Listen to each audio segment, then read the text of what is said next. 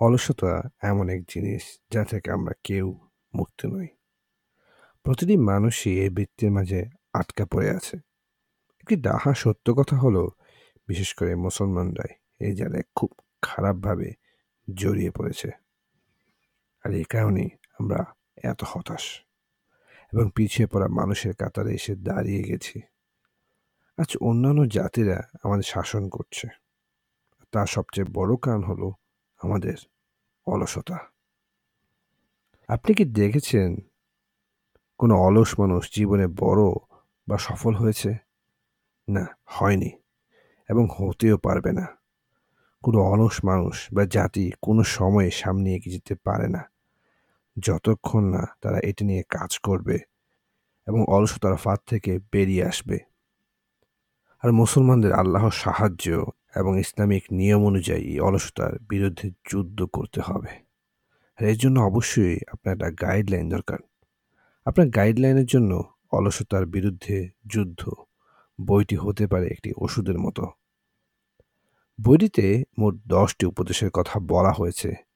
যে উপদেশগুলো সত্যি করে বললে এক একটি স্বর্ণের খনির মতো মনে হবে যদি আপনি মনোযোগ দিয়ে বইটি পড়েন এবং এ অনুযায়ী কাজ করেন। ছোট একটা উপদেশ দিয়ে বাকি কথাগুলো শুরু করছি, যা প্রতিটি সময় আমরা ভুল করে থাকি, যা এই বইতে পেয়েছি। সই বুখারি বর্ণনায় নবী সাল্লাহ আলাইসাল্লাম বলেছেন, নিশ্চয়ই আল্লাহ তালা হাঁচি দেওয়া পছন্দ করেন এবং হাই তোলা অপছন্দ করেন। এর রহস্য হাঁচি, শারীরিক চঞ্চলতা উদ্যমের প্রমাণ। বিপরীতে হাই তোলা শারীরিক ভারত্ব স্থূলতা অবসাদগ্রস্ত হওয়ার প্রমাণ। হাই তোলার ফলে মানুষের অলসতার দিকে ঝুঁকে পড়ে। এটা মানুষকে শয়তানের সাথে যুক্ত করে আর শয়তান এর সাথে বেঁধে দেয় মানুষের সুতো।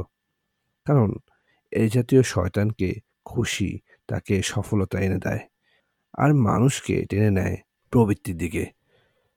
সুতরাং হাই তোলা হচ্ছে অলসতার লক্ষণ ঘুম এবং অমনোযোগিতার ভূমিকা।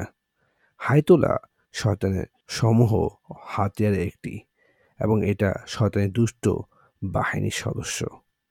তবে হাঁচি সবসময় এর বিপরীত। হাঁচি অলসতার ধুলোবালি ঝাড়ে এবং আপনার প্রাণশক্তি নবচেতন আনে। এই জন্য আল্লাহ তালা হাঁচি সম্পর্কিত নিজের সাথে করেছেন। ফলে কোনো কোনো আলেমকে দেখা যায় হাই আটকে রাখা সম্ভবপর না হওয়া সত্ত্বেও লোকালয়ে হাই তোলা অপছন্দ করেন। যদি একান্তই অসম্ভব হয়ে যায়, তাহলে মানুষের সামনে থেকে সরে এসে হাই তোলেন। কিছু কথা দাগ কাটে মনে। আমাদের দেশের সার্বিক অবস্থা বিবেচনায় ব্যক্তি জীবন তো বচই আমাদের সামাজিক জীবনে স্থবির হয়ে পড়েছে। দিনকে দিন আমাদের দেশের বিশাল সংখ্যক তরুণ বেকার হয়ে পড়েছে। শিক্ষিত বেকার তরুণদের সংখ্যা হু হু করে বৃদ্ধি পাচ্ছে। কেন? একটি কারণ, অলসতা। অলসতা আমাদের কুড়ে কুড়ে খাচ্ছে। আমাদের ধ্বংসের দ্বারে প্রান্তে নিয়ে যাচ্ছে। আমাদের সমাজ ধ্বংস করছে। এমনকি এর কারণে পিতামাতা, আত্মীয় স্বজন, সমাজের কাছে আমাদের তরুণরা অবহেলার শিকার হয়ে এক পর্যায়ে আত্মহত্যা পর্যন্ত করছে। অথচ একটু নশ্বর একটু প্রচেষ্টার মাধ্যমে কিন্তু আমরা ঘুরে দাঁড়াতে পারি। এই সমাজে, এই রাষ্ট্র ব্যবস্থাপনায় কান্ডারিদের দেখে দিতে পারি। আমাদের তাউন্য কি ধারণ করে, কি করতে পারে, কিন্তু তার আগে আমাদের দূর করতে হবে একটি জিনিস, অলসতা। কীভাবে দূর করব এই অলসতা? কীভাবে এই নীরব ঘাতক থেকে রক্ষা করব নিজেকে? কীভাবে গড়ে তুলব একটি সুন্দর, শৃঙ্খলপূর্ণ কর্মজীবন? একটি বহুল আকাঙ্ক্ষিত কর্মচঞ্চল পৃথিবী। সেই কথা ও পরামর্শগুলি একজন দরদি দায়ী, একজন অন্তর্মুখ মুরব্বীর, একজন মুখলিস অভিভাবকের ভাষা উপস্থাপন করেছে এই বইতে অলসতার বিরুদ্ধে যুদ্ধ। এই বইতে মোট এগারোটি অধ্যায় আছে আর দশটি পদক্ষেপের কথা বলা হয়েছে, যার মাধ্যমে আপনি আপনার অলসতার সাথে যুদ্ধের ঘোষণা করতে পারেন। আমি সংক্ষেপে প্রথম এবং সপ্তম পদক্ষেপের কথা আপনাকে জানাব। আর এই দুটি পদক্ষেপ থেকে আপনি কিছুটা হলেও ধারণা নিতে পারবেন যে কেন এই বইটি আসলে একটি দারুণ বই যে আপনার পড়া উচিত বলে আমার মনে হয়েছে। লেখকের কথা, ইমাম রাগিব রহিমাহুল্লাহ বলেন, যে ব্যক্তি কর্মহীন ও অলস জীবনযাপন করে, সে মনুষ্যত্বের গুণ থেকে বেরিয়ে যায়। এবং প্রাণীর কাতারে থেকে তার নাম কেটে যায়। সে নিজের নাম লিখিয়ে নেয় মৃতের কাতারে। যেহেতু অবসর মানুষের মানবিক বৈশিষ্ট্যসমূহের নিঃশেষ করতে থাকে, তো অব্যাহত প্রত্যেক প্রতিভা বরং প্রতিটি অঙ্গ তার কার্যক্ষমতা হারিয়ে অন্ধ চোখ অবশ হাতের মতো হয়ে পড়ে। তা কোনো কাজই আসে না। এভাবে অলসতার কারণে মানব দেহে বিলাসিতার অভ্যাস হয়ে যায়। ঠিক তেমনি গবেষণা, চিন্তা, ভাবনা না করার ফলে অন্তর হয়ে যায় নির্বোধ। পৌঁছে যায় চতুষ্পদ প্রাণীর স্তরে। বইয়ের প্রথমে আপনাকে ধারণা দেওয়া হবে অলসতা কি এবং কিছু কার্যকারী উপদেশ ও উক্তি। অলসতা কি? অলসতা হচ্ছে পরকালীন পরিত্তাপে ক্লান্ত হওয়ার পূর্বে ইহকালের অনুতাপের পড়তে থাকা এবং অত্যাসন্ন ভয়াবহ ক্ষতির অবতরণিকা। তাই ইবনুল জাউজি রহমাল্লাহ বলেন, নিজ বন্ধু বান্ধবদের অজানা এলেমের সন্ধানে এবং দারিদ্র্যের কারণে সচ্ছলতার তাগিদে বের হতে দেখেও যে ব্যক্তি অলসতা করে, তার জীবনের অর্থ কী? অলসতার ছলনাময়ী মরিচিকার স্বাদ অপ্রশান্তির কোনো মানে আছে তার? এছাড়াও আব্দুল ফজল আল বুস্তি রহিমাহুল্লাহ বলেন, তুমি কি কারও কথা শুনেছ যে অলসতার ঝুড়ি থেকে মধু আহরণ করেছে? অলসতা নিয়ে আরও বলেন, ইমাম নাবাউই রহিমাহুল্লাহ, অলসতা হচ্ছে কল্যাণকর কাজের ব্যাপারে, অলসতা হচ্ছে কল্যাণকর কাজের ব্যাপারে মনে উদ্দীপনা জাগ্রত না হওয়া এবং কাজ করার সমর্থ থাকা সত্ত্বেও কাজে আগ্রহ না থাকা।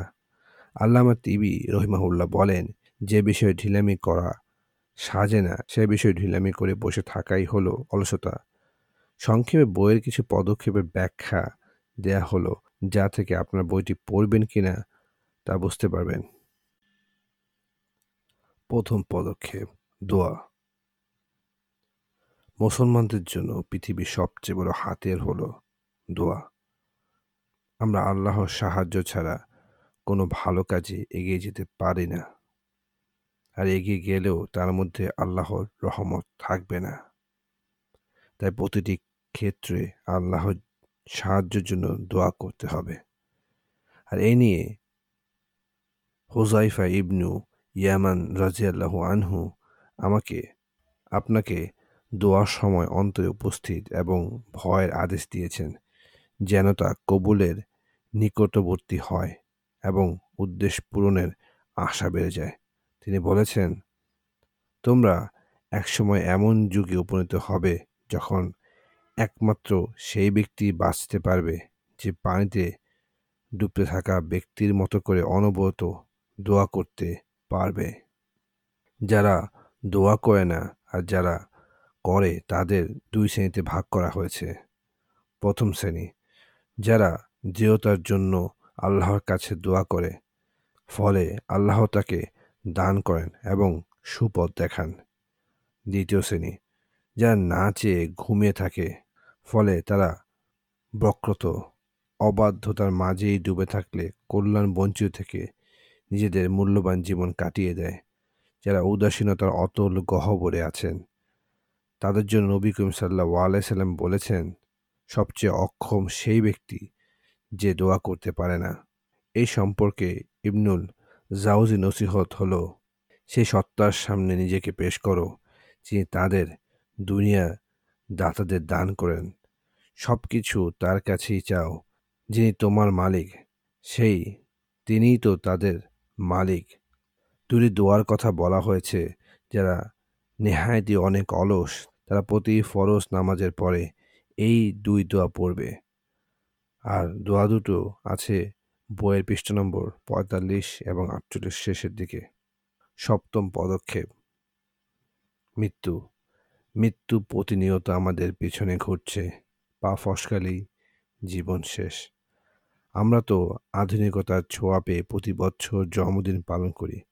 কিন্তু এটা হর হামেশাই ভুলে যায় একটি বছর এগিয়ে যাওয়ার মানে সময় ফুরিয়ে যাওয়া আর মৃত্যুর আরও কাছে চলে যাওয়া।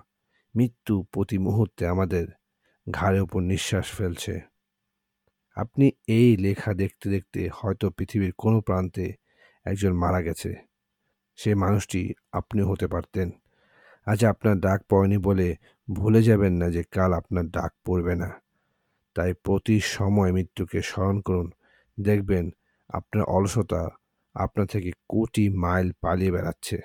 মৃত্যু নিয়ে ভারী, অদ্ভুত, সুন্দর কবিতা লিখেছেন কবি মানুষ উদাসীন, অথচ মৃত্যু তাকে খুঁজে বেড়াচ্ছে। তারা মৃত্যুকে ছাড়িয়ে যেতে পারবে না। একসময় জীবন ফুরিয়ে আসবে। তারা নিজেদের সাথীদের জড়ো করার পিছনে ছুটছে। তারা নিজেদের রেখে আসা কবর দিকেও তাকাচ্ছে। তবুও তারা উদাসীনতার স্বপ্নেই ফিরে আছে। যেন তারা কিছুই দেখেনি, কিছুই পড়েনি। যখন কেউ বেশি বেশি মৃত্যুর কথা স্মরণ করে তখন ওই ব্যক্তি অলস হয়ে বসে থাকতে পারে না। অলসা তার থেকে হাজার মাইলে দূরে থাকে। আদম সন্তানের জন্য দুটি বাড়ি, একটি ওপারে আর একটি নিচে। আর এই নিয়ে আবদুল্লাহ ইবনু আইজার আপনাকে সতর্ক করে বলেছেন, আদম সন্তানের দুটি বাড়ি, একটি বাড়ির জমিনের উপরে আর একটি জমিনের নিচে। সে জমিনের উপরের বাড়ির জন্য কাজ করে যায়।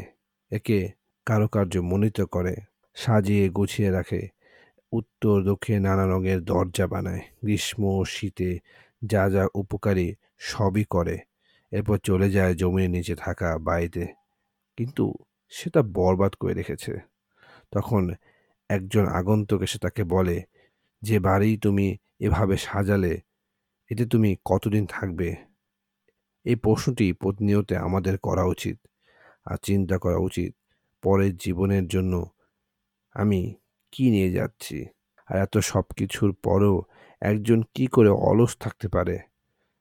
আর তাই কবি আমাদের কবিতার মাধ্যমে বলে দিচ্ছে, আমরা সকাল সন্ধ্যায় ঘুরে বেড়াই নিজে প্রয়োজনে পূরণে, যেন আমরা অফুরন্ত জীবনের উপকরণ খুঁজে বেড়াচ্ছি। তবে মানুষের সাথে সাথে তার সকল প্রয়োজনগুলো মরণ হয়, আর ফেলে যাওয়া প্রয়োজনগুলো এভাবেই পড়ে রয়। পরিশেষে আমি বলতে পারি, আমরা সবগুলো বই পড়ার মধ্যে এই বইটাই ছিল সেরা, যেটা কিনা আমাকে পরিবর্তন করতে সাহায্য করছে প্রতিদিন। তাই আমার অনুরোধ থাকবে, আপনি অবশ্যই এই বইটি কিনে একবার হলেও খুব মনোযোগ দিয়ে পড়েন এবং যা বলা হয়েছে তা অনুসরণ করার চেষ্টা করুন। দেখবেন খুব কম সময়ে আপনার জীবন পরিবর্তন হওয়া শুরু করে দিয়েছে। আপনি ধীরে ধীরে অলসতা থেকে অনেক দূরে চলে গেছেন। আশা করি আমার এই অলসতার বিরুদ্ধে যুদ্ধ বুকটি বা আপনার ভাও লেগেছে। আর যদি আপনার ভাও লেগে না থাকে, আর যদি আপনার ভালো না লেগে থাকে, তাহলে বলবেন কোন কোন জায়গায় আপনার ভালো লাগেনি।